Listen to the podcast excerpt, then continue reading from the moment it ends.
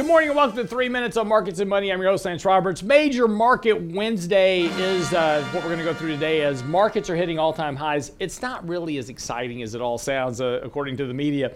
Yesterday, the markets did bounce right off the 20-day moving average. Not surprising here. Markets still on a very solid buy signal. That buy signal now getting up to more extended levels as money flows are declining. So again, pay attention to those declining money flows. Last time we had a sell signal with declining money flows, we did have this correction here. So again, not surprising here that markets are doing what they're doing at the moment. Buy signals are positive. Money flows are positive. MACD is still on a buy signal, but that MACD, the moving average convergence divergence, getting very close to flipping back over to a sell.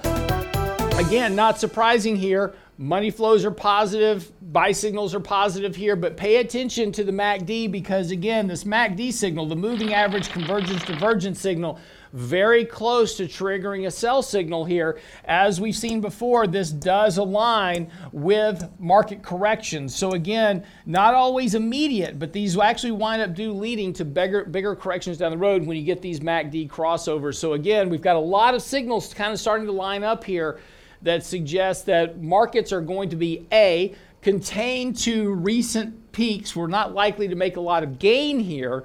And there is risk at this point down to at least the 50-day moving average. Again, one of the big things that has been a strong hold of this market ever since really November of last year has been this 50-day moving average line. We haven't violated the 50-day moving average in quite some time, which suggests at some point here we are going to have a deeper correction back to the 200-day moving average, which will be around 11% at this point. So again, not outside the realm of normality. Again, a 10% correction, certainly within the context of any normal year correction, but it's going to feel a whole lot worse than it is because it's been such a long time here with no volatility. But let's get to some of the other markets as well. Jumping over the NASDAQ, we see much of the very same story here. Markets kind of holding just below their recent highs, bouncing off the 20-day moving average yesterday, very similar to what we saw in the S&P. Not surprising here because of a lot of the same stocks driving both markets, Apple, Microsoft, etc. Again, very deviated from the 200-day moving average. Money flows are positive, but also seeing that money flow volume beginning to actually decline here a bit, just like with the S&P.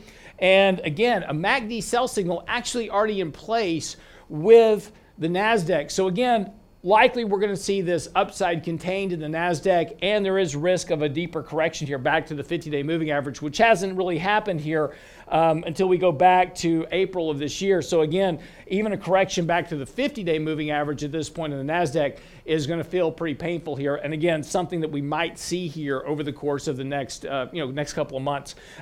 Jumping out to international and emerging markets as well. Start with emerging markets because again, money flow buy signals here as well.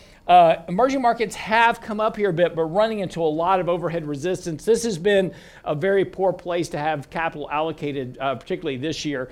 Not much performance at all. In fact, not performing well at all. It's been a real drag on portfolios. So emerging markets really just continue to underperform here. Not a lot of reason at this point to be long emerging markets at this juncture. Same thing for international markets. Again, international markets have had a nice rally here. They did get above the 50 and the 20-day moving average, have burned up a lot of their momentum here, but again, hasn't really done a lot over the last several months. And again, just a point of having capital allocated.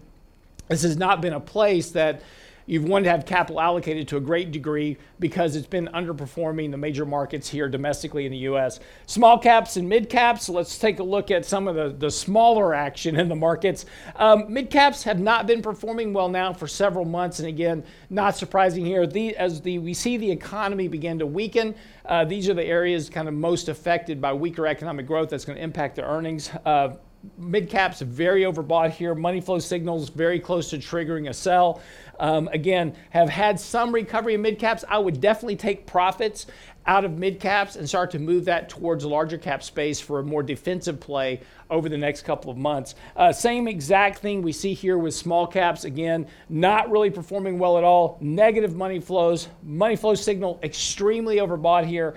And again, another area I would definitely take profits, reduce small cap, mid cap, move that towards large cap domestic at this time. And that way, at least when we go through a correctionary cycle, small cap, mid cap will really underperform.